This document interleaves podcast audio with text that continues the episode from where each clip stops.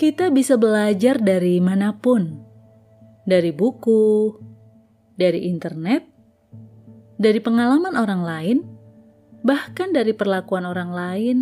Kita bisa belajar sesuatu, entah itu perlakuan baik atau perlakuan buruk. Perlakuan baik untuk ditiru, sementara perlakuan buruk jadi pengingat dan pembelajaran. Bagaimana agar kita tidak jatuh, agar tidak terluka, dan agar tidak jadi korban di kemudian hari.